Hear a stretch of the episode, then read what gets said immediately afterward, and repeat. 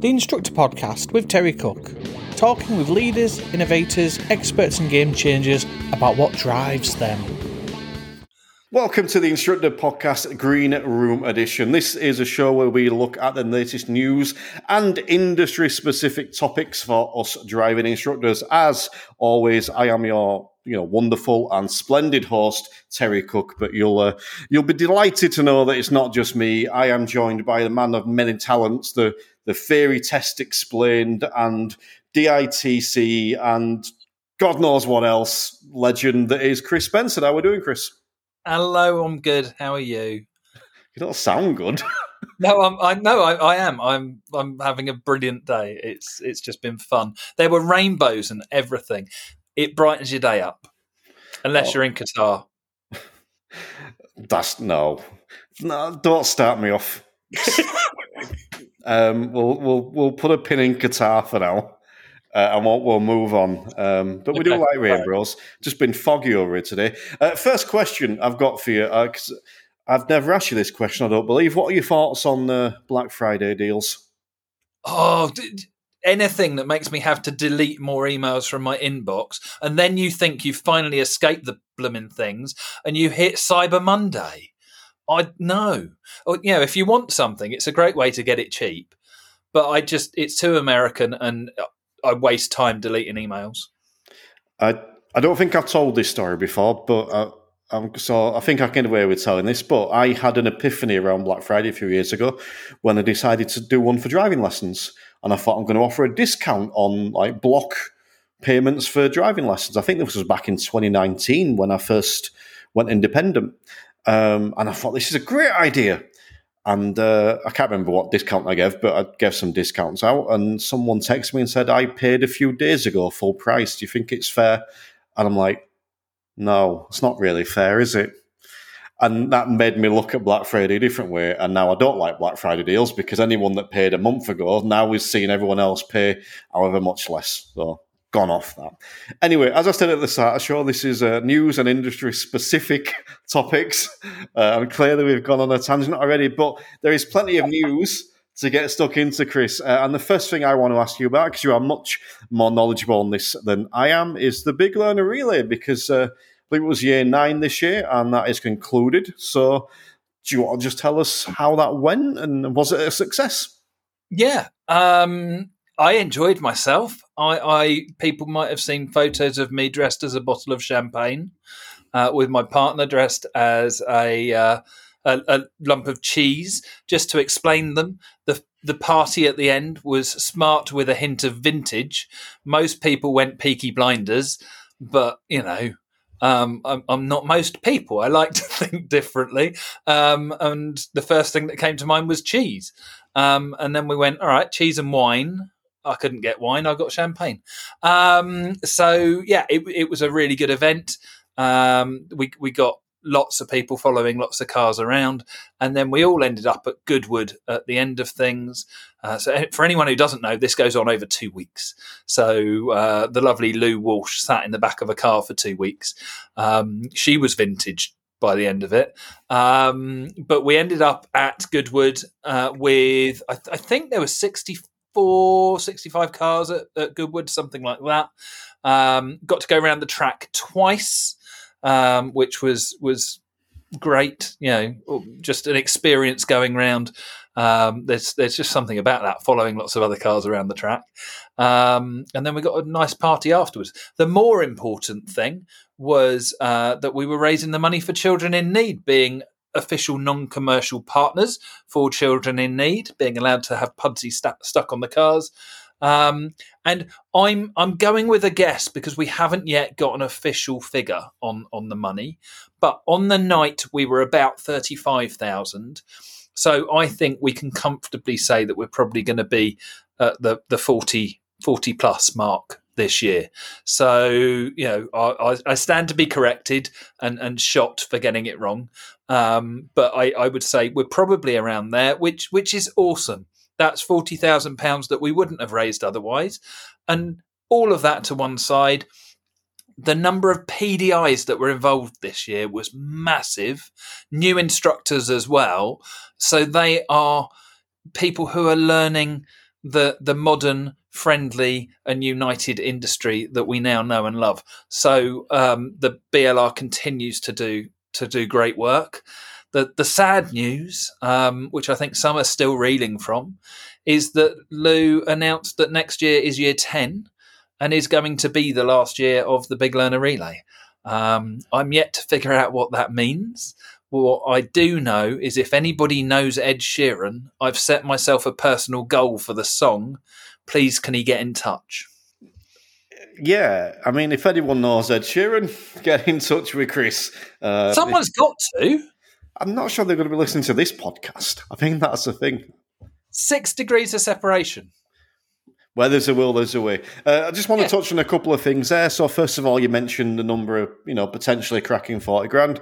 Um, I think that's pretty awesome. You know, we we've both seen some negative comments about the big learner relay, and everyone literally is entitled to their opinion. I'm not dismissing anyone's opinion, but what I will say is that that's forty thousand pound that wouldn't have been raised unless um, without Lou or any and, and other actually leading this uh, and organising that because it's all well and good saying, well, why don't driving instructors just do this? But that takes someone to spearhead it. Um, so yeah, that's a lot of money that would have been raised. Um, personally, I've managed to raise a little bit. I'm not going to give a figure yet. It's not as much I'd hoped, but I managed to raise a little bit to through the premium for people signing up in November, and there are still a couple of days left. In fact, when this goes out, there'll be one day left in November where you can sign up, and your sign up fee will be donated to the Big Learner Relay. However, you need to think carefully about that because I also set myself a goal at the start of the year to have someone sign up every month. So you have to think: Do you want your ten pounds to go to the Big Learner Relay, or do you want to wait till December and help me achieve my annual goal? Children need or Terry in need.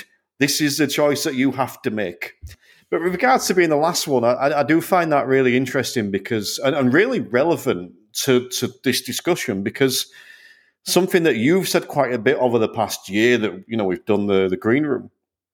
You've spoke about the big learner relay now being a, a, you know kind of the stalwart thing in the industry and people coming in and just mm-hmm. expecting it to be done and now it's not going to be there anymore you know, I'm not necessarily going to ask you to to give us your thoughts on that because I can see that you're also a little bit conflicted around that. But I think it's going to be really interesting to see what 2024 is like at that point, and and if there's something else that takes over, not necessarily a charity event, if there's another event that takes over.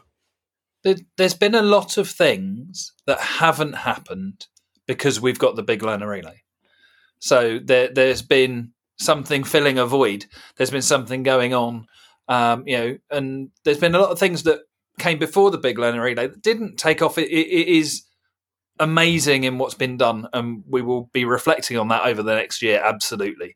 But there's a lot of things that haven't happened because it's been there, and there's been commitments to that that have stopped people in in maybe doing other things. So I'm ever enthusiastic and, and looking forward to see something new coming through um, I, I, look forward. I, I, welcome everybody to step up to that challenge and find find something that will unite and inspire, not just locally or just on social media, which is a limited world, and we have to remember that. Um, but actually, in the real world, inspire something, development, change, and it, it might be charity, it might be professional um, yeah, maybe we can we can find some way to unite the two. Yeah, uh, there, there's obviously things out there now, but it's going to be interesting to see what what happens there. But anyway, uh, it, it, was a success. It was good for me to be a, a, little small part of it this year, hosting the the podcast, which was great fun. Um, and I, I enjoyed speaking to people. Met some wonderful people doing that podcast and I, I loved it. it. it. was brilliant, and uh, have, having been on the other end of things previously, it was nice to sit back and enjoy each day instead of be pulling my hair out that I was supposed to be talking to someone or or getting it published or everything else. So I'm glad you got that stress, and I I did thoroughly enjoy it. You did a cracking job. I didn't doubt it for a second, um, and it's it's nice to see. It must be like musicians who hear someone take on a song that they've written and do it in a totally different way. Um, I think there's that danger that you're going to hate it, but uh, you know you did you did good. I, I enjoyed it. Thank you. How amused were you uh, on the episode that I pretty much completely lost my voice? So, no, I, I, I was amused. My mum was very concerned.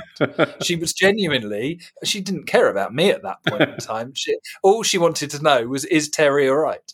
Um, so, so yeah, I, you know, it was, uh, it, it was a, a really enjoyable process going through. And the other thing I've I've had a lot of people comment on, um, which was nice to not to have to be part. You know, I, I did it, but I didn't have to be part of it. Was the almost mini series of the bits about the songs. Um, and uh, uh, there are a couple of people who've been listening to it in the car and kind of enjoyed the story of, of the relay as well. So, um, so there was you know, just the way that you put things together. There was a lot of positive feedback. So, um, we, we, we, I'm expecting that we'll see you again or hear you again rather next year. We'll see. Depends if I've got a voice. Um, it, it's a little little bit behind the scenes for you now. I think when I recorded that episode, there was sixty seconds of me talking at the beginning, and that was it and it took me about 10 minutes to record because I had to keep pausing between sentences. Why I didn't just message you and say, Will you just record this six seconds for me? I don't know. But there you go. Um, pride gets in the way of a fall, I suppose. Um, had some fun lessons that day as well. Like, left, left, um, no, break, um, that was fun. Either way, moving on from the big learner relay, um, there is some other little bits of news that I want to just mention uh, to anyone that may not be aware and possibly share an opinion on. So, the theory test, uh, this has amused me greatly today. Um, they are now sending out digital theory test results, but you are still getting the paper pass certificate because they can't send out a digital one yet. Um, which makes me wonder why they're sending out digital theory test results. Yes.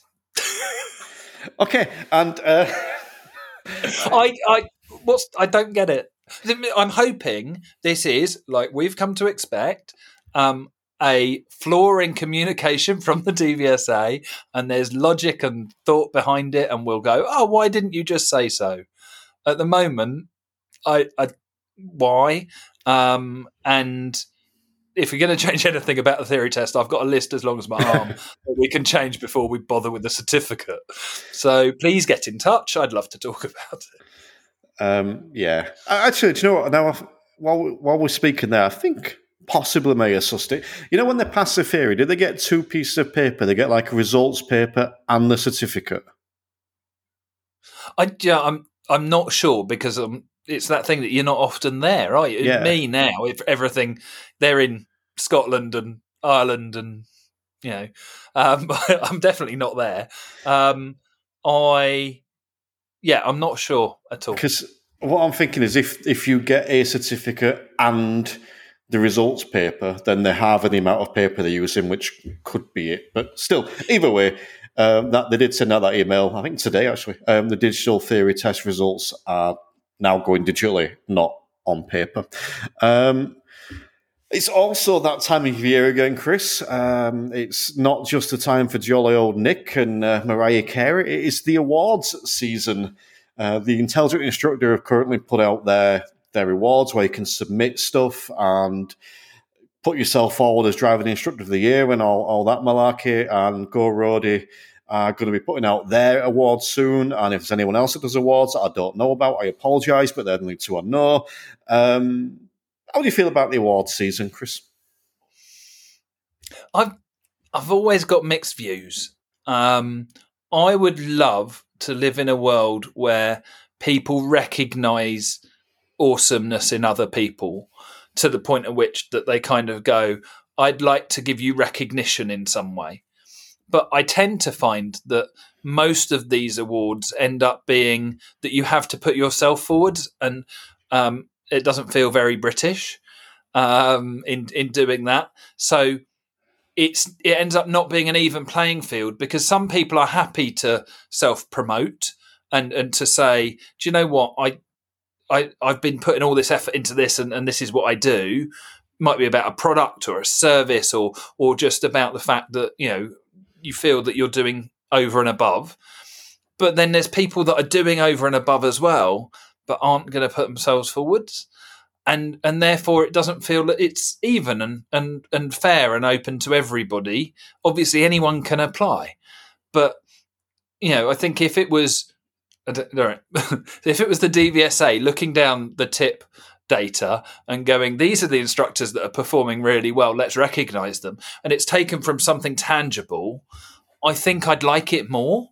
I, I just always kind of feel like it's lovely. And I, you know, I've, I've been awarded a number of different things for different reasons and, and it's great. Um, and they look nice on the mantelpiece. And, um, you know, I, I do appreciate the recognition.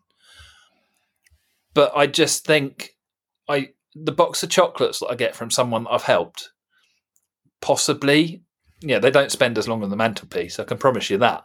But I, I just wonder whether those mean mean more. It, and you know, do, does it?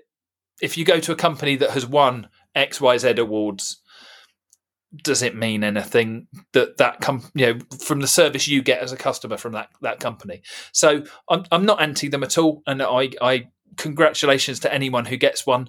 Um, and I, I will openly change my mind if I uh, am, am, gratefully awarded anything um, and be appreciative of it because I, I, will be appreciative of it. I just think that sometimes if it makes other people feel that they're not doing a good job or people who really deserve some recognition don't get it, um, I, I just I wonder whether it ends up being you know um, just a token gesture. I get what you're saying, but I think I disagree. And I think I disagree from the perspective of I, use this podcast as an example. I have to promote this podcast. I have to showcase this podcast uh, on social media, talk about the excellent guests. I have to talk about some of the good stuff I do, even I think before we started recording today, I think I said something to you about I'm even going to say this nice thing about myself. You know, and it's like a couple of years ago, I wouldn't go out publicly and say, Terry, you're good at this. And but it's something I've had to do because if I don't showcase this podcast, no one's going to know the podcast exists. Or if I were to do a post about this podcast saying, come and listen to my mediocre podcast, it might be all right check it out, see what it's like. Actually, it might work, but I'll give it a go. But the the premise being that you there has to be a point where you get over that. So, as you've said with the awards, yes, it would be great if other people were nominating you rather than nominating yourself. But that's still an even playing field for me because you can still nominate yourself. So I don't think it's an uneven playing field. I didn't nominate myself last year. So because I didn't feel confident enough to nominate myself, even though I knew I was producing a good product, I didn't feel like I could do that. For me, now don't get me wrong, I'm much like you. You know, if, if I would love to win something, it'll be great. It'll be awesome. Like you say, you can go and then bladder that all over and saying, yes, I've won this. It's great for promotion. And it's nice knowing that people have voted for you or said nice things about you or, or whatever it is. But for me, the, the, the I think the thing I take the most pleasure from personally, selfishly, is like the, the driving instructor of the year award thing. I've just sent all my students just a, a blank message, not blank, sorry, blanket message, not a blank message, um, just saying uh, it's driving instructor of the year awards. Um, if you think I've done a good job, you're more than welcome to vote for me using this link. Um, but please don't feel obliged. You know, you don't have to vote for me. And also, if you don't want to vote for me because you don't think I've done a good job, please tell me how I can get better. That's that's literally kind of the message I've sent. There's been no pestering, there's been no nagging people, just been a message like that. And what I've loved, I think, to the point now where I don't even care at all where I finish in terms of the awards, is some of the messages people have replied with. Because then yeah. yeah, I'll vote for you. Of course, I'll vote for you because of this. And it's like, that's not what I was angling for. That's really nice. It's nice that you've yes. said that. Or you won't necessarily realize the impact you've had on someone. Now, I was having a, a conversation with a student's parent today, which is very relevant to the last few episodes that I've done on here. Um, and, you know, she was talking to me about how her kids confidence has been knocked after she, you know, lost a job at work and the, the way her other parents been towards her and she don't feel like she can drive and I, I would we were having a really sort of good chat about it. I'm saying, look, she's I'm, I'm, specifically avoiding saying names here just in case, but she's um I said she's awesome. I said she really is. She's picking it up well. Yes, there's things she's struggling with because of the ADHD and so on and so forth, but she's doing brilliantly. To the fact that to the point where she she's let her guard down with that much at last session. She said one of the reasons she struggles to focus is because my car's quite bland inside. So can she prettify my car? And I'm like, yeah, of course you can. And I told her mum this, and the mum's apologised to me. Oh God, I can't. I'm like, no, let her do it. I said, as long as it's not permanent, I'm all up for that. And yeah. it's those sort of things that sometimes you don't always see until you actually ask someone, i.e., for an award. Possibly, but the, I think that you you've helped me clarify my point. I prefer the random acts of kindness; they mean more to me. Um, and I don't like knowing that other people feel that you know you're better than them in some way when we should all be trying to strive for our personal improvement as you said um, if someone's got uh, ADHD their learning um, learning pro- progress and, and process might be different we shouldn't be comparing them like for like for someone who hasn't. Um, and that's not to say that they're going to be worse; they might be better. Um, you know, the the vigilance of someone with ADHD is is you know um, is incredibly useful in driving if you can channel it. But in the same way, you should be getting that recognition for for engaging with her need for prettifying your car. I think you should turn up with little beard baubles. Um, I've got some somewhere. I, I, I, don't doubt it for a second. Um, so, so yeah, I, but I, I just I, I want to live in this lovely little world where it's about individual recognition. There's an episode of, of I think it was Sliders where everybody's got a like and a dislike button, and they they have a value and someone does a lovely thing for you you can you can add a like to them. And someone is gives you bad service you give them a dislike. And there's a social value and once you fall below that social value then you know you're in trouble in the world. And everybody's striving to to be be good at what they do. It doesn't matter what it is. It's just that positivity and that's the thing that these lovely shiny trophy things I think sometimes I don't know. I, I, and it's not that I, I won't love one, and it's not that I don't love the ones that I've I've got. My favourite one, just because it's worth sharing, and you'll love this. I got an industry achievement award from the DIA, which is one I am very very grateful for because all of the things that they listed as my achievements were Ian Brett's. Um, and he'd done all of them, a lot of them before we were working together. and I had done lots, and, and it was, you know, I, I didn't feel it wasn't earned um, as recognition, but it wasn't for those things. Um, and uh, he still holds it against me. Um, and, you know, but it's my industry achievement award, and he can get stuffed. I once won an award for being more Yorkshire than Geoffrey Boycott. and that's the only award I can ever remember winning. And I think I've won a couple over years. But um, I, I, I, do completely agree with what you're saying. I think, from my perspective, when I look at it, it's, it's very much like I like. Uh, how can I? So I like publicly recognizing people. Like if you mm. look at the core of what this podcast is, not the green room, but the, the standard instructor podcast, you look at what the core of what that is, it's showcasing other people. It's not showcasing yep. me. It's going, I think this person is awesome. I think what this person is doing is awesome. Let's showcase them. And I, I think that, you know, to get that public recognition, how else are we going to do it? You know, there's only one person doing what I'm doing now, and that's me. So how else are we going to get this public recognition? The only way to do it really is, is through these awards. And I don't necessarily think it's uh, maybe it is, I don't know, but it's core. It's not this person or this thing is better than this. It's just we've got to recognise it somehow, and this is how we're doing it. And and I I don't dismiss that. If if the instructor podcast or, or I was mentioned somewhere, brilliant. If I'm not, I'm not losing sleep over it. But like kind of what you were saying there about people almost working with disadvantages and advantages. I'm not 100 percent sure where I'm going with this, but I'm going with it anyway.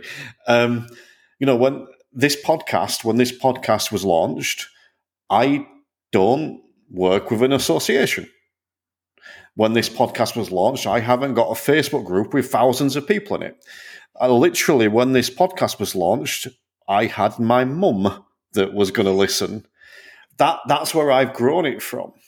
So, and she didn't turn up. She's never listened once. Um, and you know, I, I, talk about stats a lot, and this is the thing. I'm never afraid to mention my stats online, and I, I always say that on on uh, season one, it took me a month to get hundred people downloading one show. Um, this season, I'm usually doing 100, 100 downloads in the first day or two. So you can see how it's grown there. But it's that that sense of recognition of not necessarily winning, but being mentioned. Maybe winning's the wrong term. So maybe I am actually agreeing with more than I realize. But the sense of of recognition where, and also this is what I like about it is when you're submitting yourself, you've actually got to think about what you've achieved which in itself is a good thing because it's making you be quite introspective and go, you have done a good job there, Terry. Well done because you've done this, this, and this. And um, yeah, so I, I, think I'm probably a little bit of a bigger fan of them than you are. Though I know you don't dislike them, but I think I'm a bit more of a fan than you are because I like seeing people get that recognition, whether it's me or or the DITC or whoever it is. It's like I love that they've got that, and I love that it's a bit more of a spotlight on our industry. And I love that someone can go somewhere and say, yeah, I was voted the best driving instructor in the UK. Does it mean anything? Probably not, if we're being honest, you know, but how cool is it that someone can say that? You know, not everyone yeah. would be able to say that, but the fact that someone can, I think, is a brilliant thing. I just a, a, final point. I think maybe we need to make more of an effort for that public recognition. I think you're really good at that. Um, you will put up a random post and and you know there was one the other day that you you kindly mentioned me in um, for International Man's Day because uh, we needed that um, and uh, you know it, yeah it, it, was lovely. And that that that meant I meant so much more than Ian's DI, DIA award. Um, and uh, you know I did I did similar. I was sending a, a an email to uh, to Loveday Ryder and mentioned uh, an awesome local examiner in it, um, who who I know has got now got a, a letter from Loveday saying, "Brilliant when we get this recognition." Maybe we're too e- too eager to point out where they go wrong, and actually, you know, singing singing praises of of the individuals. It's not monetarily worth anything, but if it makes them, you know, understand that they're appreciated, then yeah, that's got to be a good thing. Yeah, and two points before we move on. Uh, you mentioned there about uh, being keen to point out where people are wrong. We will be coming on to the DVSA shortly. Um, but no, that's that's a really good point, and it's something that I try really hard, and I'm still shit at it. Which is when something you go to a restaurant, you receive bad service, we all complain, whether it's socially on social media or telling your friends or whatever, or writing. Uh, I say a letter, you don't write a letter anymore. Email complaint or whatever I try to make a point now of doing what you've done. If someone does something that I'm really impressed by, I will sing about that.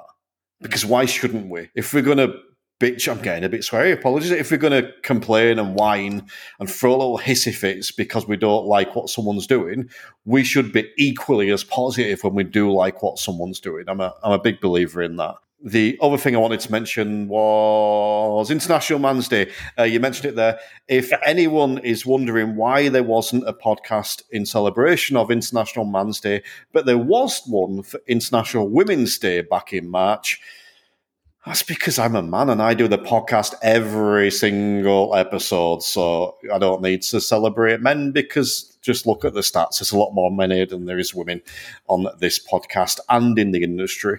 Although I think I've said this before, uh, 46%, I think it is, of my listeners are female, which when you consider the fact that the industry there's only got 23% of ADIs are female, that's quite an interesting statistic. It's it's either that they value it more or you're a stud. Uh, I think it's both. Especially when I get those Christmas baubles on my beard. Um, so that's that. Now I think we need to take a moment to set the table because we've been talking for nearly half hour and we've not really introduced ourselves. So Chris, you ought to take a moment to tell people where they can find you, two of the many things that you do, and uh, anything else you want to mention. Um, what, what people can't see is I'm sat in my nice new branded top um, so uh, yes, I, I do two things. Uh, I do I do do more than that apparently, but um, I am Chris Bensted. I am uh, one of the duo behind the Driving Instructor and Trainers Collective, the DITC, uh, which is the signposting platform for the driving instructor industry. If you are looking for something and you don't know where to find it get in touch. Uh, we we try hard to get as much onto the website and into our socials as we can, but actually, there's a lot more stored in the grey matter. So. If you can't find it, we probably can. Um, if you don't know where to start looking, we can probably help. Uh, the other one, which is the top that I'm wearing, is um, I am a theory training specialist. I gave up my car um, mid COVID and uh, haven't looked back because I am now fighting the fight against the rubbish theory test that we've got in the UK, the suffering that a lot of the candidates have uh, as they try to um, try to tackle their way through it, and uh, trying to change that. So, getting you know some engagement with the DVSA, always welcome, wel- welcoming more um, and trying to change the, that. So if you're looking for me, if you're interested, Theory Test Explained on Facebook for that one. Uh, if it's the DITC, theditc.co.uk is your best stopping point on there. And if you search theory on there, you'll find the theory test stuff anyway. There you go. Uh, and you mentioned there about people not being able to see us. Well, there will be because um, uh, I am now living in my new flat. The internet is better. There's an echo in the noise, but the internet is better. But that also means that I am incredibly sad and lonely. So I now have time to do the video to go along with the audio. So the video will go up exclusively into uh, my premium content. Although the goal is to get back to doing the 10 minute previews back on the YouTube channel. And I should all being well, fingers crossed, uh, have time to do that. Speaking of premium content, well, you can guess where I'm going with this. Go check it out. Uh, £10 a month, you get an absolute shitload of quality content and variety. Um, there are shows over there on the standards check. Uh, today, as we're recording this, I've released an episode uh, uh, that I do a solo episode, Alternative Routes, talking about Christmas and our instructors. We can better deal with that, starting off with January next year and how we can build towards Christmas next year. Um, although I did accidentally upload the Five Minute Theory podcast by mistake instead of the alternative routes one, and got some very quizzical comments, thinking, why, saying, "Why is this about the theory and not Christmas?" So that went back and got changed. Well, that's the kind of quality you can expect from the Instructor Podcast Premium. And starting from the 1st of December, I'm actually running uh, a five day challenge over there to get uh, all the premium guys set up to do uh, with the social media for Christmas and hopefully go on to next year. And we've got a planning session planned in, well, not date yet, but the end of the year, beginning next year to get us goals ready and get set up for next year. So loads of awesome stuff, as well as all the discounts. I forgot to mention discounts for client-centered learning, the ADI, PDI, Doctor, GoRoadie, Coaching for Geeks, and the Guild of Mindful Drivers, some exclusive discounts there. So go check it out. Best place to find it is www.theinstructorpodcast.com. Go click on the premium section. If you don't want to listen to premium stuff, just go listen to some episodes. There's 107 currently, uh, and there's some uh, some good stuff over there. But that's enough of me telling you about how awesome everything is. Let's show you how awesome everything is, um, because we're now going to continue with a bit more news. Examiners going on strike, Chris? Apparently so. Um, uh, yes. Firstly, it depends if they're a member of the union.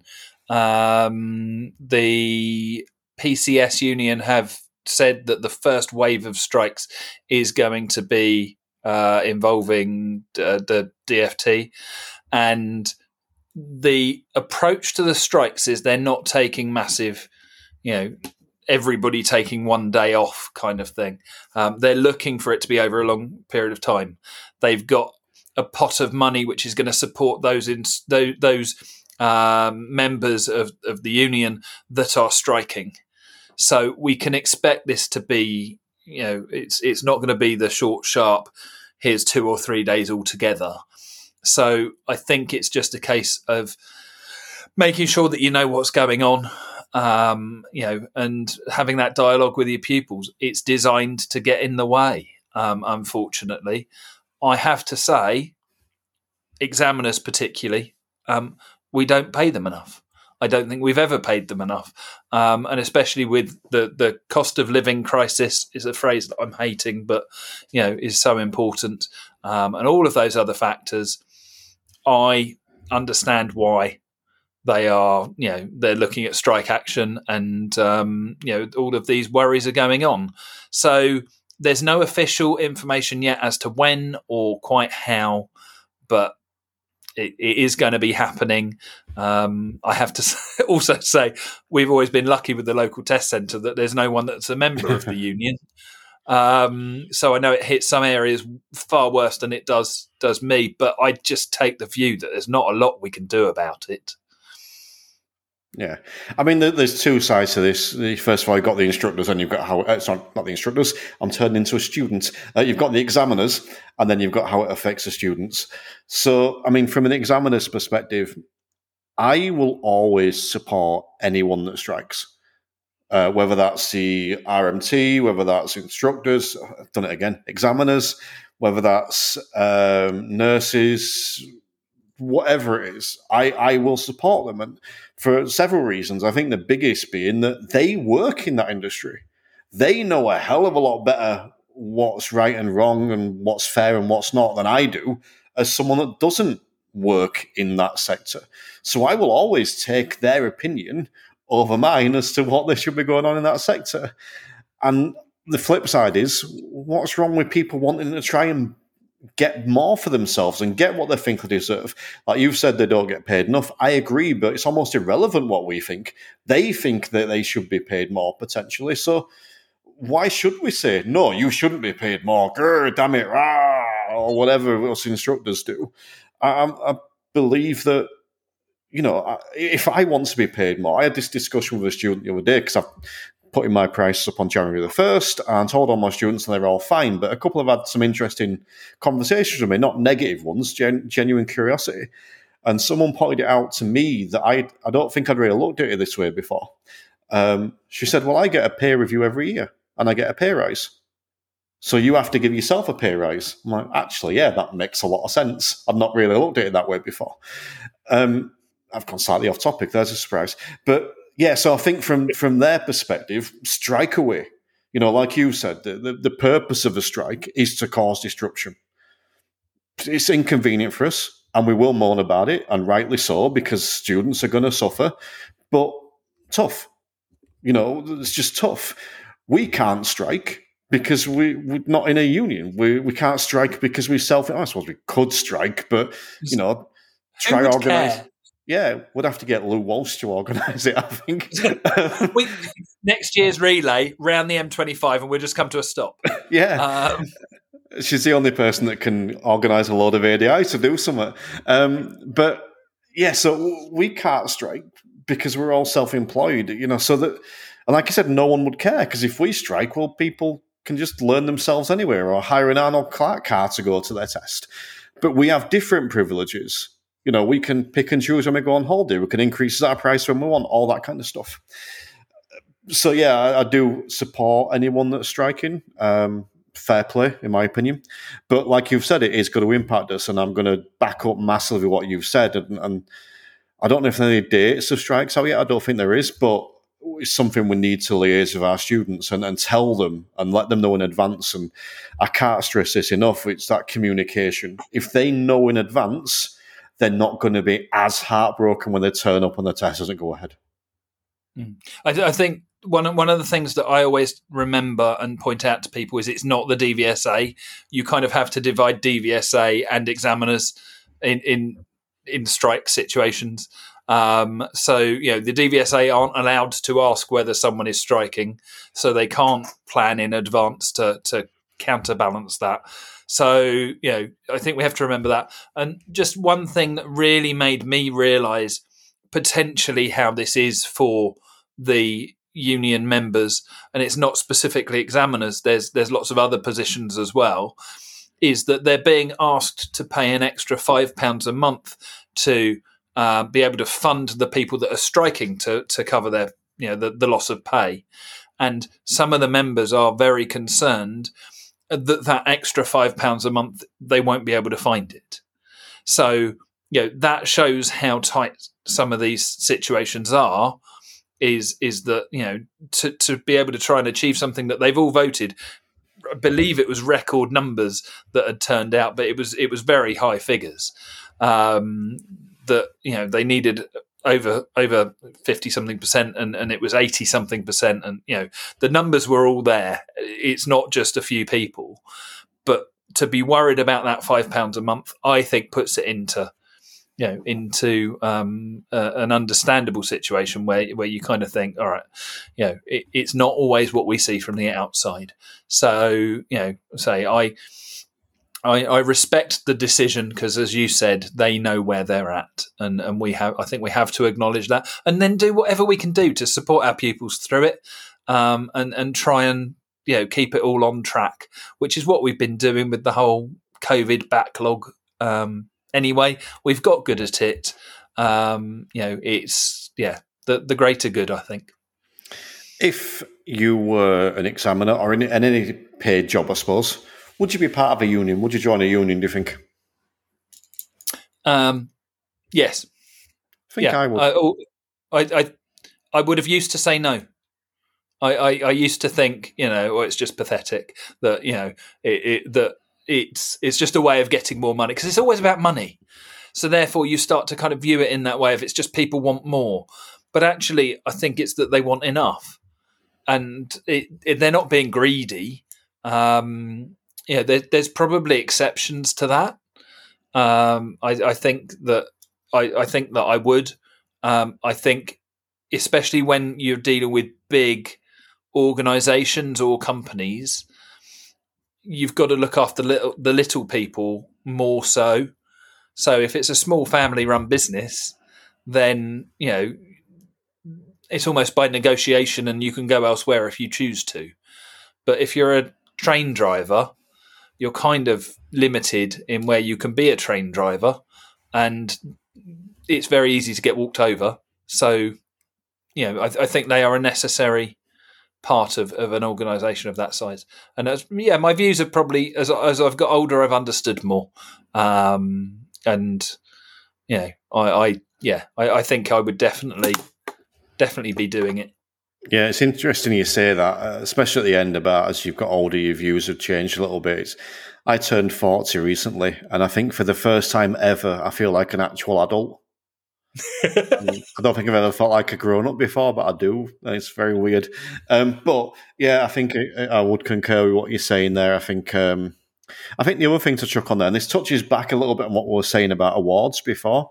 There's a, there's a self worth sometimes you know, if if you go to work every day and you feel that you're not, not, not treated correctly, it's all well and good to say, well, find another job, you know, but that's what a Tory MP would say to someone that's not earning enough to feed the kids.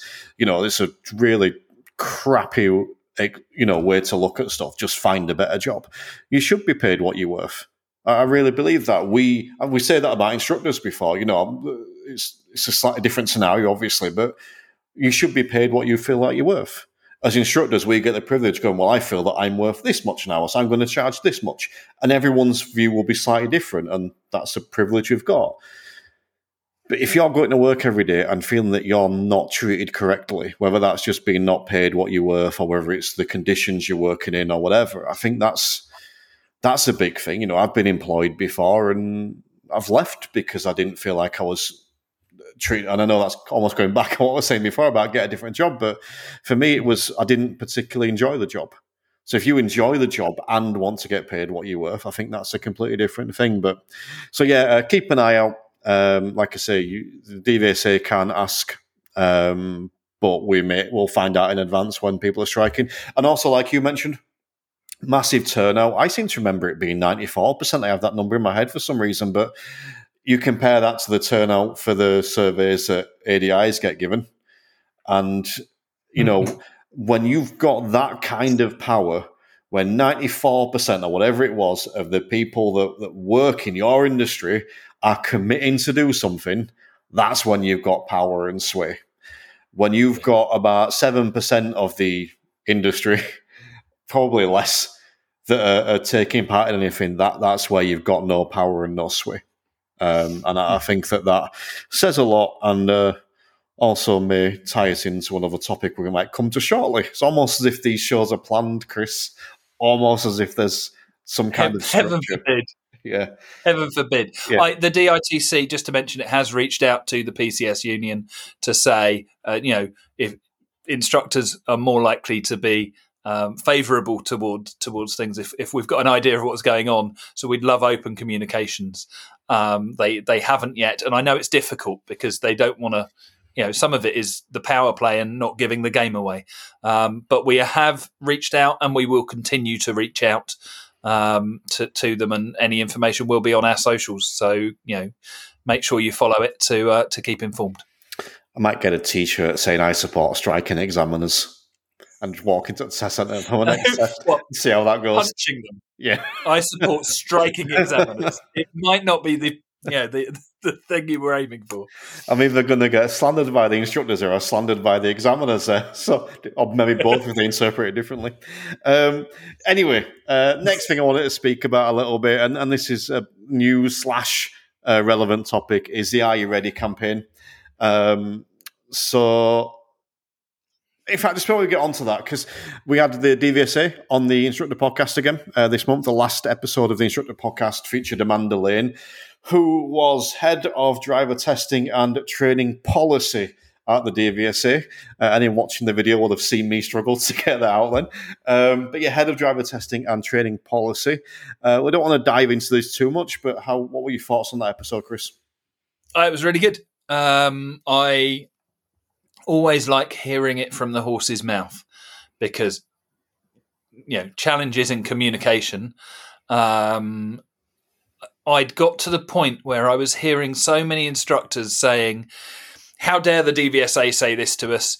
You know they're telling us to do this and there's these these reasons against it and everything else. I'd started to to wear out slightly my my kind of uh, like for the campaign because I, I, I thought it was really good um, all the way through. I've liked the engagement, and and I was starting to go, oh, yeah, may, maybe I've got it wrong, um, and it, it just reinvigorated the fact that I think across the board, broadly speaking, I think it's possibly the best campaign I've seen from the DVSA. Um, you know, I, I think it it's it's quite engaging and you know it's it's well thought out and and there's there's evidence and stats behind it uh, as always, it's the communication with us as instructors that is possibly not as strong. Uh, but as a campaign, I, I, think it's really good. Yeah, uh, I would agree. I think that the uh, communication has improved. We've said that before, especially by the fact that they come on and spoke about it on the podcast, and, and Amanda was quite open. What I will say, and maybe I feel slightly guilty for not saying this about Graham O'Brien, who came on a few months ago. You know, when you speak to someone and you just think, "Oh, they're lovely," that that's how Amanda came across to me. It's like, "Oh, I want to speak to Amanda again." She was, and, and Graham O'Brien was exactly the same. They were both so generous with the time, uh, and it was. If I'd have wanted to talk to them for two or three hours, I mean, I did with Graham O'Brien, admittedly. but if I'd have wanted to talk to him, it felt like I could have talked to him all day if I'd wanted. Uh, and Amanda actually recorded an episode of the Five Minute Theory podcast for me as well that we oh, nice. directed at learners. Uh, that went out as we're recording this. That went out today, uh, Monday the twenty eighth. Um, so that uh, no, it didn't. That went out last week. I get my podcast mixed up. It went out last week, um, and that's got a good response from some learners. I've spoken to mine that have listened to it, and it's just making them think a little bit more. I think the other thing I just want to mention about them coming on the podcast is I, I like it because it feels like they're honest. I don't think that anyone's telling lies. I think they might have different opinions and yes, there will always be some stuff that they can say publicly. Um, again, go back and listen to the Graham O'Brien episode where I said something and he specifically said, I cannot comment on that. Um, we can probably guess what he's thinking, but there, you know, there was an instant there.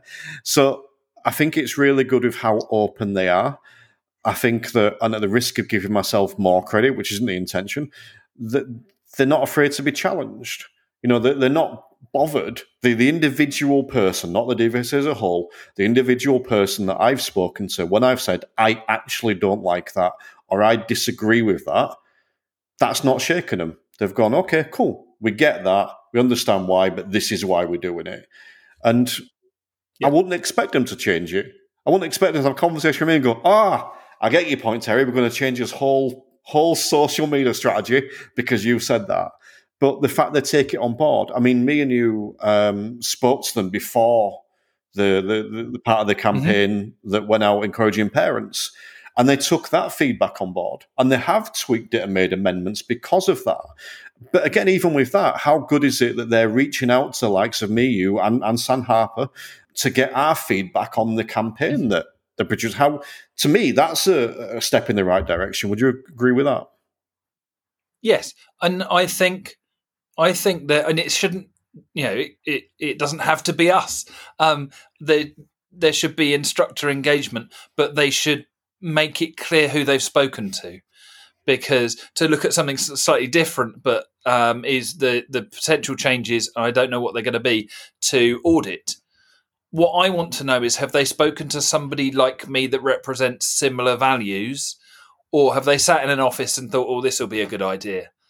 And so I think by knowing, and we we have the opportunity to publicly say they spoke to us, um, and that's not to say that you know our views are right, but at least they've been expressed. Um, that you know, I, th- I, think that's really important. I think maybe that's something the DVSA should do more is to kind of let the the channels know that there's been some kind of engagement, um, and not necessarily just NASP channels because I think um, that you know a lot of instructors don't value that as a um, an expression of who they are and what they think.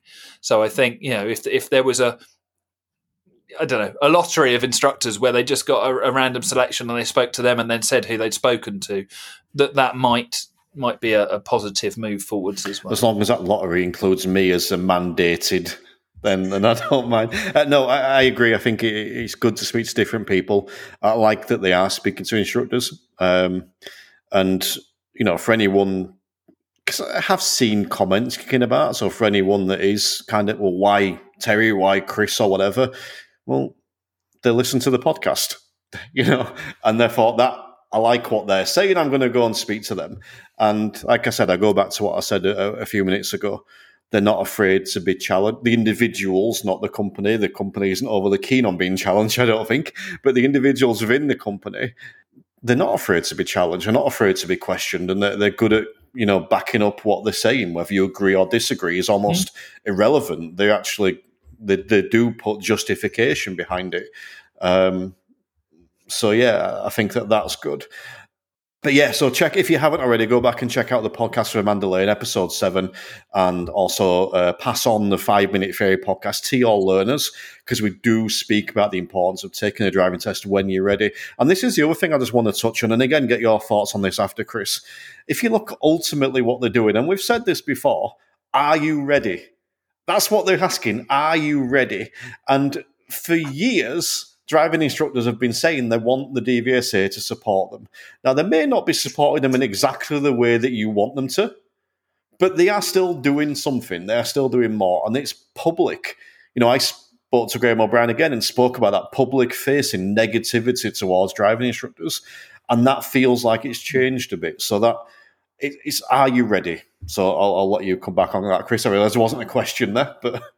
No, I, I yeah, absolutely. Um, I think the other thing we have to remember is they're basing it on the results at test and the if you are a better than average instructor and it's aimed at below average instructors at whatever level and on whatever metrics it's not going to be relevant to you necessarily. It is going to go against what you deliver or your beliefs or what you produce for the test because you're not the ones that it's necessarily talking to.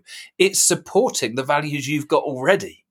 Um, whereas, you know, the, it is aimed at the ones below that point who you know either need to up their game or totally change their working practices uh, because the stats are there for a reason. You know, if if you only take people who are ready, your pass rate will be better than someone who just takes people for the fun of it. Uh, so if we if we can up that bottom end, and that's what the DVSA are focused on, they're looking at that bell curve and they're working on the bottom end of it to move it upwards. When that point gets to you, then that's when you've got you know something something to to worry about. But just remember that if you are up there, that's brilliant. They're really happy. They're not going to necessarily give you the pat on the back because it normally gets thrown back in their face um, because we, we're doing the job that we know is important. Yeah. Uh, but it, it is, yeah, I, I, yeah, it is asking the right questions for the right reasons and challenging the beliefs that we don't necessarily hold because we are on the front line and in the industry. But that doesn't mean that parents, pupils, and the wider public don't hold that you know that distorted belief, and they're trying to straighten it out. I think the other thing to chuck in there is um, what's the problem with trying to increase the pass rate? Why is that seen as a bad thing by some people? Now, again, yes, we don't really want a hundred percent pass rate because that would imply that something else is wrong in the other extreme. Um, but you know, if you look at anything that has statistics, we want to improve it. You know, we've had Project Edward on the show before. Well, their ultimate goal is every day with our road deaths, uh, Vision Zero. You know, and, and Leeds thankfully recently took that up, and I think they've said 2030. I might have that date wrong, but vision, they want zero road deaths by 20. It's like brilliant. But if we use that same logic that some instructors are using, and I'm not meaning to be critical, but just stating the facts of we shouldn't be improving, well, why can't that means we shouldn't be improving anything based on statistics. So mm-hmm. let's not reduce the number of deaths on the road. Let's keep them the same. Let's let's not improve well, in, GCSE results. Let's keep them the same. Interestingly, if we keep the pass rate the same, but we increase the quality going to test, that means the people that are passing are better because we must have also made it. I don't know. The, the standard must be a bit higher. Um, and as long as that's not artificial, with you've got to fail them on a Friday or whatever else we choose to to believe in, um, if we're improving standards, surely that's what we're all after. So I don't necessarily think that we need to see a change in pass rate. Um, you know, I, I think what we need to see is a change in standards and, and, and that things are going up. And because pass rate is a minimum anyway, so you know, it's not necessarily going to correlate. I don't think. I think we're missing something when we look at it in that black and white way. And and I might be wrong, but I, I genuinely believe that what we're all looking for should be for people to be safe. Um, and there's a few of my pupils who I've wanted to kill. Um, you know, they, have really pushed me to my limit. But actually, as as part of my job and them going out on the road, no, that wasn't wasn't what I wanted. Um, you know, but I yeah, I uh, they haven't made it to the end of their training, but that's a different different fact.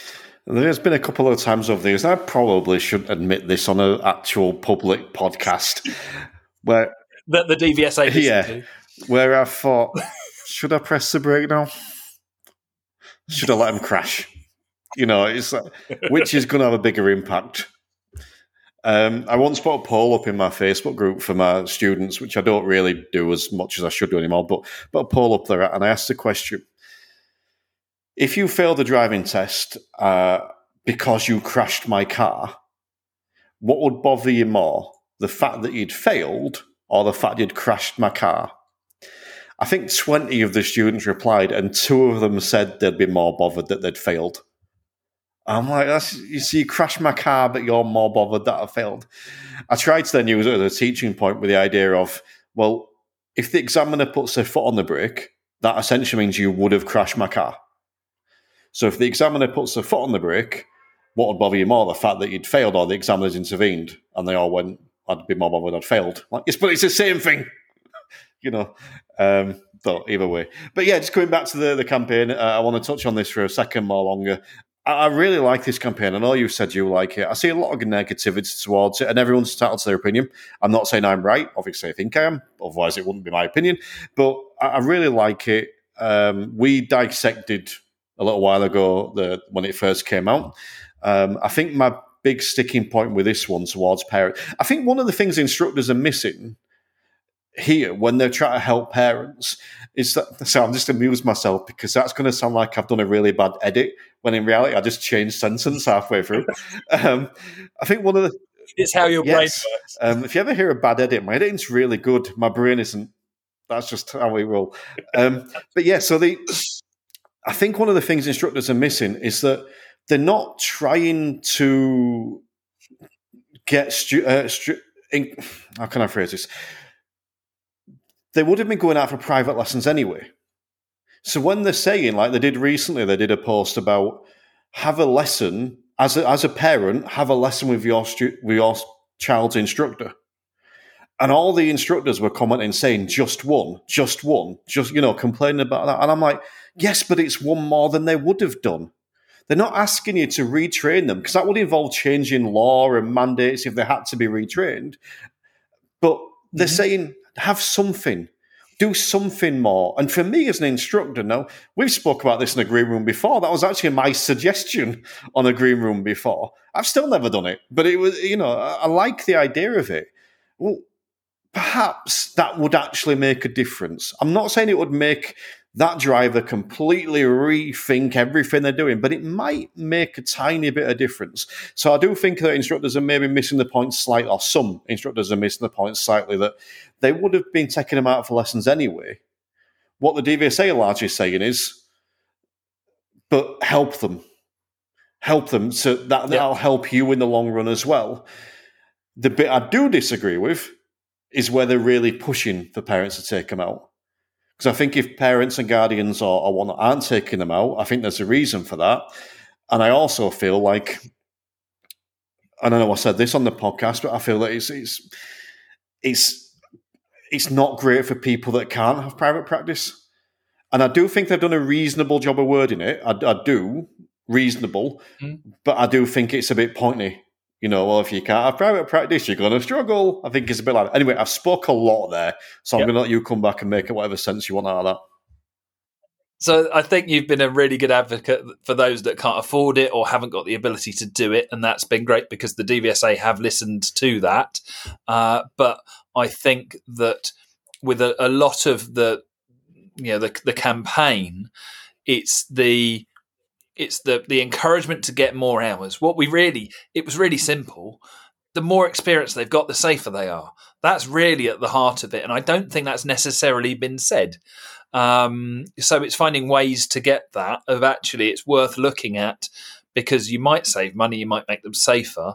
I think what the one of the sticking points is that instructors think it's information that's being given to them forgetting that it's being given to them to then pass on. They're the middle people, and that's what that information's for. If they don't agree with it, then don't pass it on. It's that simple. Um, but do expect to maybe get asked about it because it's being put out there in lots of different ways. As as long as you don't ask them why it's not on TikTok. Yes. Um, um, don't mention China.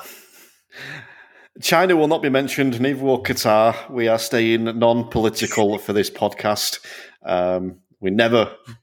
I'm trying. Never broach politics. Uh, yeah, let, us again. Let's put a, a pin in that one. Um, there are two topics that further that I wanted to cover today, Chris, but we don't have time for two more topics because we've been going for over an hour. So I'm going to give you the choice. Uh, do you want to talk a little bit about the survey and some of the results that came through from the ADI survey with uh, for the DVSA, or do you want to talk about standards checks and if you've seen a difference, um, you know, since they made the the change, however long ago it was last year?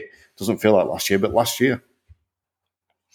I I think the standards check thing's really interesting because um, there's lots of people that are suddenly talking about standards checks that weren't before, and I, I'm wondering if this is part of that process. Um, so yeah, well, I, I, I would go towards standard checks because the survey is just going to tell us what they're going to do anyway. Okay, cool. Well, I'm going to give you my. I think I've told you this before, but I haven't told the listeners, so I'll say it aloud. Um, the interesting thing for me recently was looking at my stats and my tests over the past 12 months and how at the start of last year, I didn't have the best of starts to the year, but I did have a really good end to the year. So my, my stats for the past year are actually okay.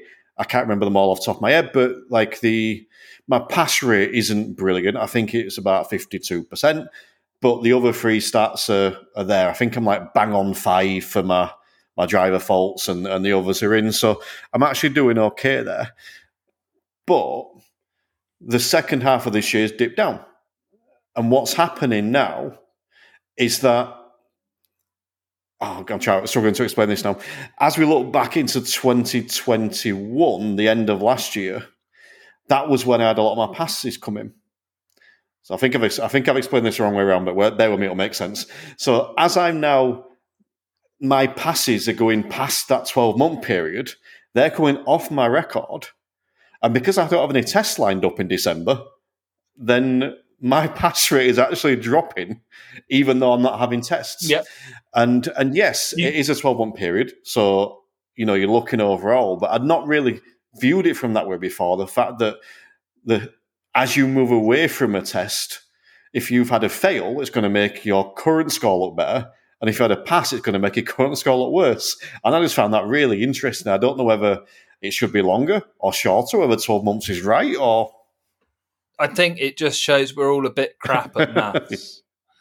um, because we're, we're still looking at the test we've had today that you know that the um, and and I had one fail today uh, that they didn't take my number down for. So come and chase me for it.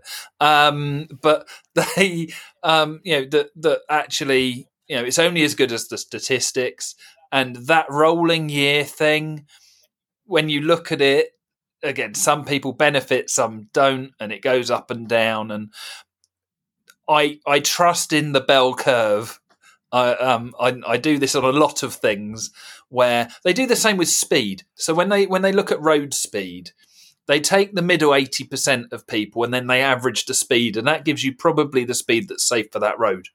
Because we've got ten percent of idiots and ten percent of people that are overly safe. We will argue that another day, and then you average the rest out, and you're probably about there. So it, it's that same kind of approach. As long as you're inside of that bell curve, you're probably okay. And we we look at it very differently when it's ourselves and and when when we're living in the moment and we're on the timeline. And I think your head is likely to explode. I am generally a big fan of know where you are in the situation. So look at those stats, but then throw them away again and focus on doing the best. Once you've got how can I improve, then work with how can I improve. Don't worry about what happened because you can't change it. You know, there's nothing you can do about last year. Um, although you and I, if we were going to remake Bill and Ted, I think it'd be awesome. Um, so you know, maybe we will do the go back and change things, but as such, you, it is it is what it is. So look at it. Go. What did I do then that I could do better now? what have I changed if it's gone down? What was was I doing that I'm not doing now? And then just action the positives um, and get rid of any negatives, and and then use it as a, a barometer again because it's a rolling 12 months. That means you don't have to wait 12 months for the stats to come out. You can do it in three months and see did it make a change. And yes, there are other variables, absolutely, but don't honestly don't get hung up on them um, the as someone who just to to state my qualifications is an ORDIT trainer. I do lots of work with people. I've, during this recording, I've got another one's popped up on my phone saying, "Please help" uh, regarding a standards check. Um, and you know, a lot of the time, I, I have a chat with people and, and, just try and put the world right. Um, so I've spoken to a lot of people about it. Nearly always, it's not about the content; it's about the structure. And if if you get your structure right, the standards check itself looks after itself. And I think there's a big difference between that and your statistics, uh, because the statistics aren't on a standards check all the time. So from a standards check perspective, get the structure right. interestingly, to get your statistics better, look at the structure, get the structure right. Because if you're if you've got a a, a cookie cutter and and you're using that, and then you're you, you you can decorate the cookie uniquely for each pupil. I'm not going against client centered, but if we've got the cookie cutter and it's working, then brilliant. If it's not working, then we can change it and we can make sure we've got structure. And I think that's what we miss the most. And I, I think as lovely as all these numbers are, and I, am a numbers geek, I do enjoy them. Um, I like looking at those things. As lovely as they are, they make you feel like poop. I can't remember if I'm allowed to swear or not, so I went. You can say shit. It's fine. Um, I talk it all the time, but yes, in this case, I don't think I am. Structure. Look at it. It sounds boring as hell.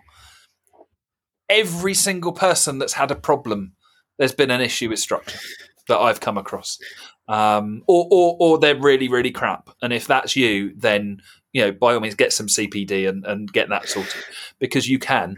Uh, but people struggle to see that in themselves. I mean, let's face it, anyone that is a crap instructor isn't going to be listening to this podcast because they're not interested in CPD. You know, it's that type of. Anyway, uh, when you were talking, then I had a bit of an epiphany because I, I've realised that I feel like I've spoken a lot during this episode, more than usual. And I think it's because you keep saying things with lots of interesting points. I have to come back to them all. Um, so I'm going to skip over Bill and Ted uh, I'm going to skip over whether we can swear. The show is marked explicit because I can't go an hour and a half without. um, but a couple of points I want to mention. Uh, firstly, I found it interesting that when you were talking about the bell curve with speeding, how you refer to the speeders as idiots. The 10% of speeders are idiots, but the 10% that are going too slow as driving too safe. And I would class them both in the idiotic category potentially. So I thought that was interesting. I, I, I, I, I get that. I think the choice to go faster than is safe is idiocy. The choice to go slower than is safe, there's probably a reason behind it that I would empathise with. Would, weirdly, when you were saying that then, and I'd be interested in your thoughts on this because I know you're a little bit of a wordsmith. My thought was the choice to go faster than is safe is idiocy, but the choice to go slower than is safe is stupid.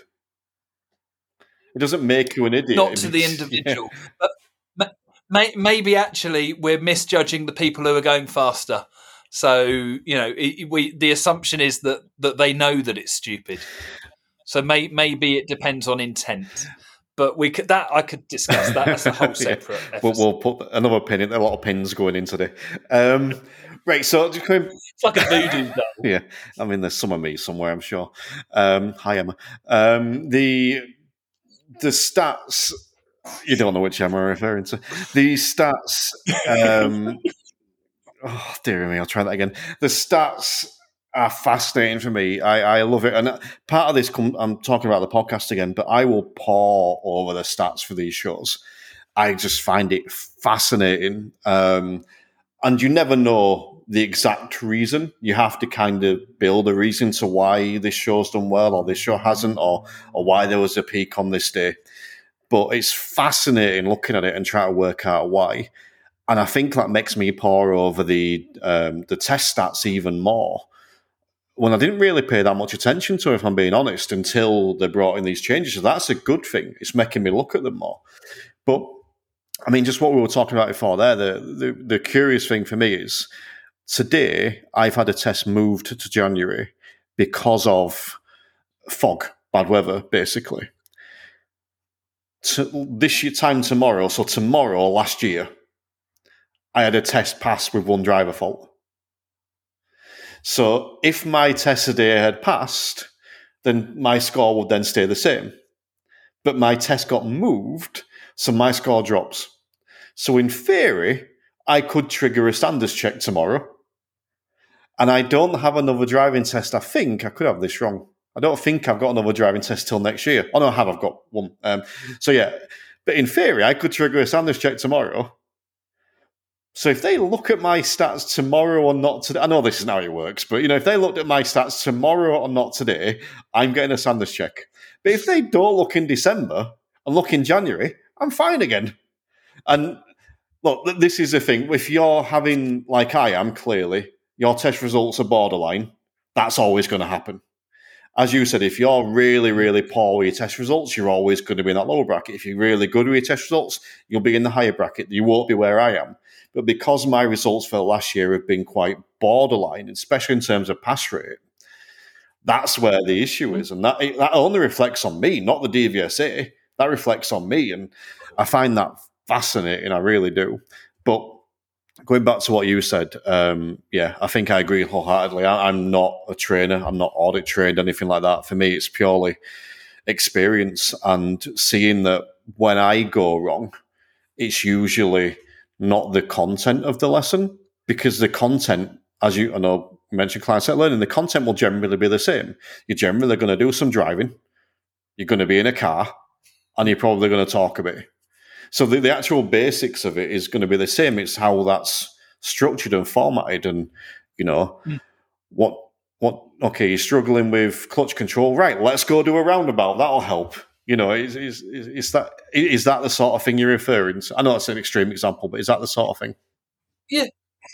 Yes, it, it's it's trying it's very hard if you don't standardize stuff so this is the, the thing of the dvsa if they looked at each instructor individually and went and had the chat and, and said right yeah we'll see what you do and then we'll judge what you do as a separate thing and they haven't they've standardized everything and the very fact that it's then an average score that they're working to of some kind it's averaged out to get that to get that point at which they feel there's enough below the line to work with but not too many there's going to be a lot of instructors at that point.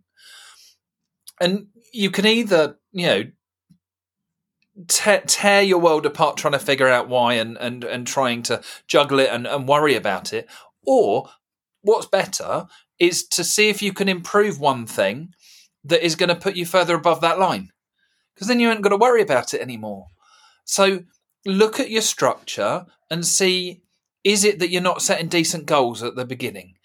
is it that you're not engaging with the pupil about how the how the the roles in the car are going to work and who's going to do what?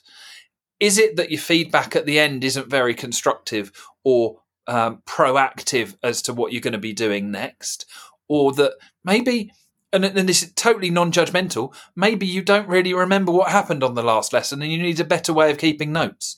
But have some structure in there instead of freestyling it. And I was the most guilty person for that for lots of reasons. Um, put some structure in there and and then use that structure to mean that you're by improving that one thing on that one lesson you carry that across to improve all the lessons and then you haven't got to worry about them numbers that's it and it sounds easy because it isn't actually that difficult. But worrying about the whole thing, that's a whole complicated mess. I think it's fascinating. I, I really do. I think that, you know, going back to what you said before about client centered learning and, you know, the cook, cook, I say cookie cutter approach. It's like I said, you know, it's client centered learning to a degree.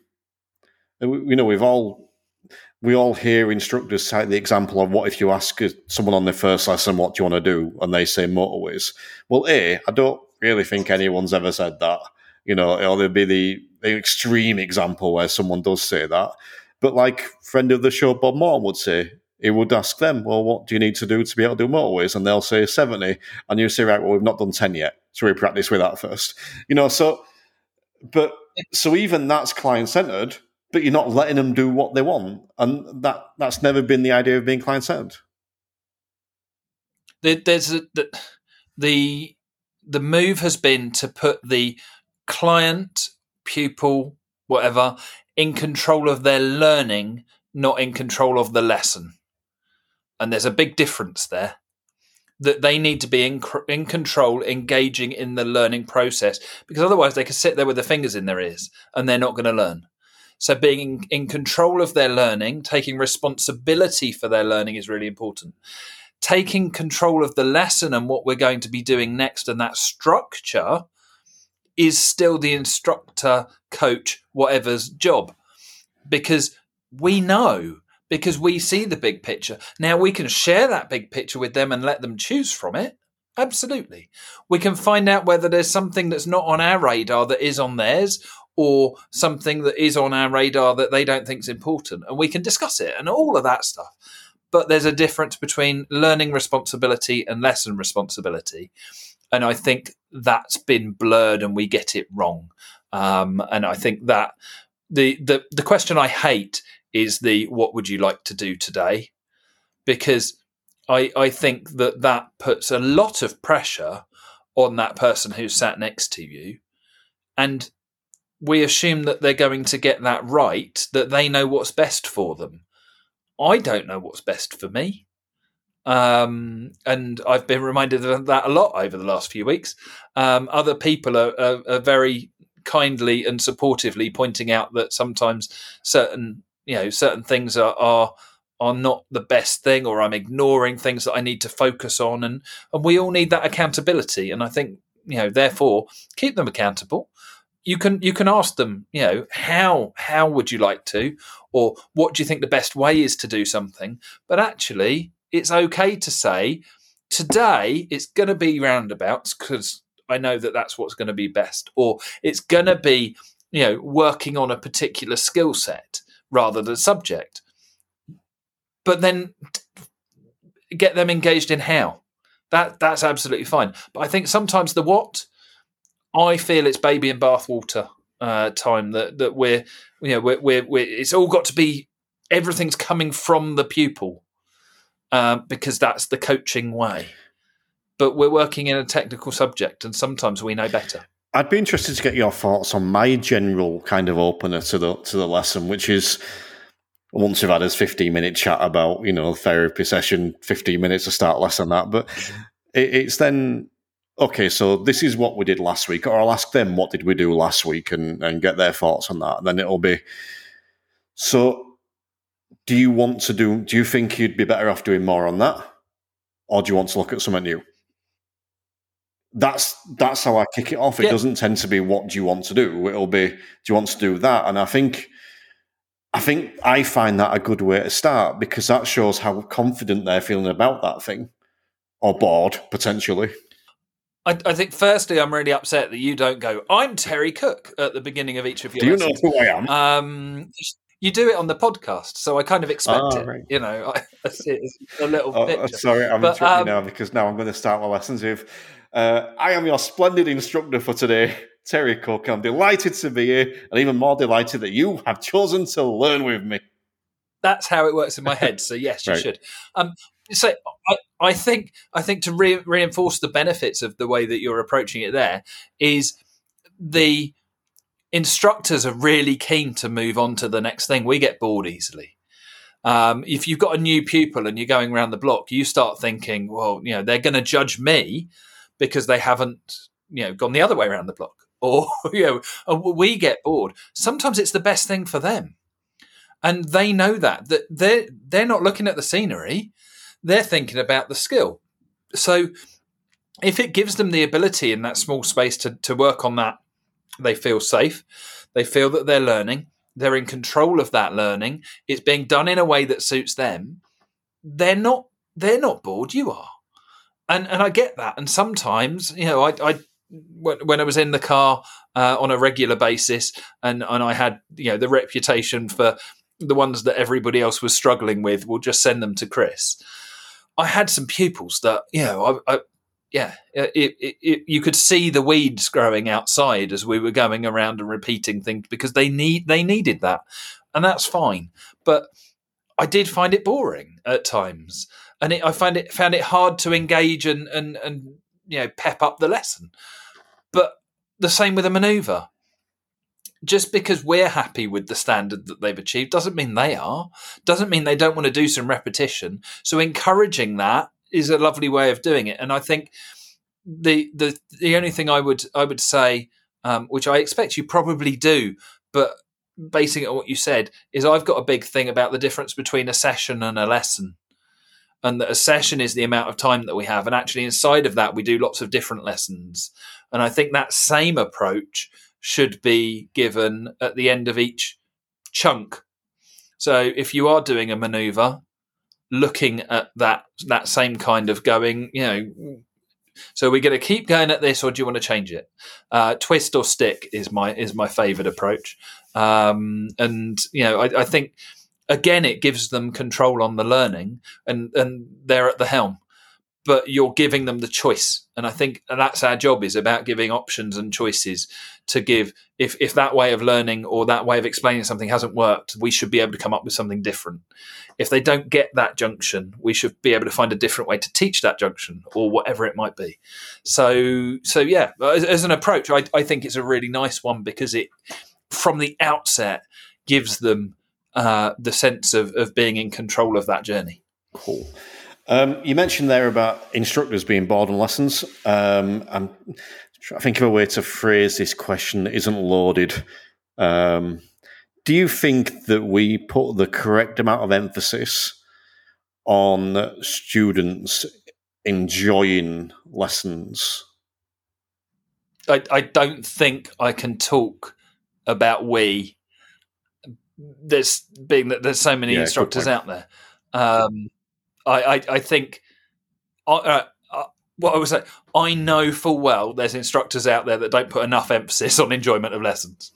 Um, you know, the the, the slightly more uh, flamboyant of us uh, when we're teaching, or the the, the crazy ones, um, you know, the the ones that actually enjoy enjoy it, and we have a bit of fun and a laugh. Um, that you know, you'll get those comments about, well, you know, my instructor just sat there for an hour and didn't say anything. You know, so yeah, there, there, there's not the right balance, but that's that's probably goes in both directions. Yeah. We're probably back at my my, my favorite bell curve again, um, because I also think there's some instructors that try to have too much fun and enjoyment and they forget that learning needs to be taking place. And actually stopping and having that serious conversation for the pupil's benefit that the pupil needs just because the instructor doesn't is is equally important. So yeah it, it isn't it all about balance? Yeah. and that, you know so so yeah. being honest i think it's one of the things that i let slip this year was the idea of students enjoying it as well as learning it. And uh, we spoke about it. I spoke about other people, but there was a student not that long ago who who said something about it, and it was like, yeah, I'm not up to my usual standards. I mentioned, I think, once before about someone who said, um, I'm not as early as usual, or I'm late, or something like that. And and it wasn't. I was late. I was just three minutes early, and I'm usually 15 minutes early. And the reason I'm usually 15 minutes early is because I despise the idea of being late for a lesson. And if I'm 15 minutes early and something goes wrong, then I'm only going to be five minutes early and I still won't be late. But she'd noticed that rather than being 15 minutes early, I was just a few minutes early. And it, that was one of the hmm. things that made it click for me. I'm not quite putting into this what I used to. And, you know, we speak about span- standards and you speak about minimum and maximum standards. Well, I think my minimum standards had slipped a little bit. And they were probably still acceptable standards, you know, but they weren't my acceptable standards. And part of that was making sure the students actually enjoyed the lesson, you know, because if you're enjoying it, you're going to get more from it. If you're sat there bored senseless and thinking, I wish this guy had shut up, then do you not learn all that lesson? You know, when you get to a point where the student can say to you, I think this car's a bit bland. Can I prettify it? That's the point you want to get to. When I get to the point where with a student, and this is kind of a little win, another win I'm shouting about, because I don't think this would have happened a few months ago. But the student last weekend, and I says, "What you know? What do you want from me today?" She went, "I want you to be as silent as possible." And I looked at her. She went, "Oh no," says, "I like talking to you, but you you're making me too comfortable." I need you to make me feel uncomfortable by being silent, and you can even throw in the odd mean comment. And I've, the expression you've just pulled, I pulled, and and she went, not personal. Goes, don't insult me. Keep it driving related. I'm like, all right. But I'm like, when you're at that point, that that shows that rapport, Ray Seagrave's everything, the the rapport you've got with your student, and it's like, yeah. And I think I'm getting back to that now. And linking together the two things about us monitoring our, our own where we are in the world, looking at our stats, equally, um, and I can't remember which country it is where they don't use um, gross domestic product um, GDP to to measure things. They they use um, the happiness index. Um, you know the the the gross domestic happiness. Um, we need to do the same. That sometimes it, it's our own mental health that we need to be focused on. It's that actually it's okay to not be okay, uh, but we need to address that, especially if it's having effect, an effect on our pupils. And that that's not always easy. We've all been through stuff, and and I think finding ways, and and that's one of the things to take a moment, which we spoke about earlier, of of giving the recognition. It's one of the things that I think you've done amazingly well with the instructor podcast because it's not all about the traditional being a driving instructor. It's also about looking after yourself and your pupils, and and I think being able to acknowledge that that there's been this change, and sometimes you just know that you're not doing what you used to do sometimes it's hard to then readdress that. And and if you can just find that way to have a bit more fun um, or you know find what you loved. And if you can't then again to tie on a big ribbon consider getting another job. Um you know because actually and i say that not because you know everyone should get kicked out of the industry if they're not having fun on lessons um, but it should be you in, love what you do. Yeah, my other hat is a business coach. The number of times I've said to people, you know, the reason that you're searching for for help is because you're hating your job. Um, either find a way to love your job or find another job because the life's too short. But I mean, even with that, if I was to come to you for a, an hour's coaching session, part of the reason I would come to you is because I would know that I wouldn't be bored for an hour. I would get what I need to get out of it, but I would also get your amusing anecdotes and your not so funny jokes. But you get my point. It's it's that part of it, and and I think that I think that I forget that sometimes, and I think I forget that because I do specifically scroll social media. I'm not always the most active, but I will set aside 10 or 15 minutes a day to go and look at what's being said in groups because I want to get a feel for what's going on, but also learn stuff and oh, this is happening. I didn't know this, you know, that type of stuff. But you see that much mm. tripe and spite and nonsense written that I think sometimes you forget that at the heart of it, we're teaching people to drive. They're paying us. Why would they pay someone to shout at them and be miserable? You know, let, let's crack a joke when they get in, be pleasant to them, say goodbye and thank them for their time at the end of the lesson. I think that's massive on the radio. Anyway, bit of another tangent. So let, let's finish with this question then. Have you noticed a change in people's approach to the standard check over the last couple of years? Because you're someone that deals with a lot of driving um, instructors. I'm caveating this. Uh, you're someone that deals with a lot of driving instructors and will speak to a variety of instructors daily. You do the one thing in the world that I will never be able to do, and that's being like WhatsApp groups with more than two people because I cannot pay attention. Um, so, and obviously, as, as uh, part of the DITC, you liaise with the DVSA, you liaise with NASP, you liaise with uh, lowly instructors like myself. So, I'm interested in what you've seen in that, in that regard. I I think the longer it goes on, the better the understanding that's out there. So you know the the it's not a big mystery now. Most people have been through things, or you know they, have got a good understanding of what's working, um, but some of the advice is still rubbish, and what I normally end up dealing with, sadly, isn't people who are going. Actually, no, I'm going to change that. I was going to say I end up dealing with people who failed once or you know previously had issues and are worried. There's probably been an increase in people that are coming to me before their standards check, um, and I don't think I've noticed consciously noticed that. But it, yeah, there are more people that have, um, even if it's just for a chat uh, and always happy to do so. Um, but I think that the reason for people failing um, or where people are worried they're going to get it wrong is normally down to um, not understanding what the DVSA are looking for, um, rather than not knowing what they're looking for. So it's misunderstanding rather rather than lack of information and lack of knowledge. So the the big one is the one that we've spoken about, which is um, you know how are you today and what would you like to go and learn?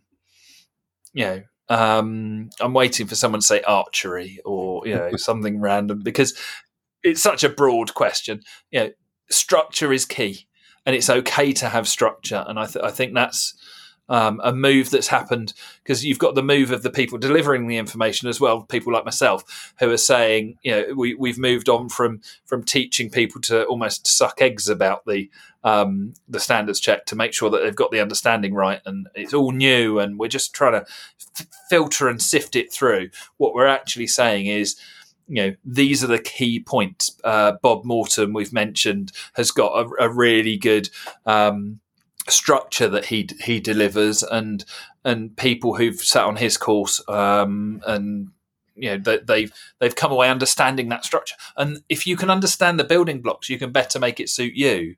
So rather than do this and you'll pass it's this is the requirement. How are you going to make that fit what you do? So you haven't got to do something totally alien. And i think that move that change has been going on um, and yes, thank you for helping me recognise that there are actually more people that are getting in touch before, which is what we've always wanted. And you know, same with um, you know uh, with the theory test, definitely, and with the um, uh, the part one for PDIs as, as well. I'm I'm seeing more people that are saying.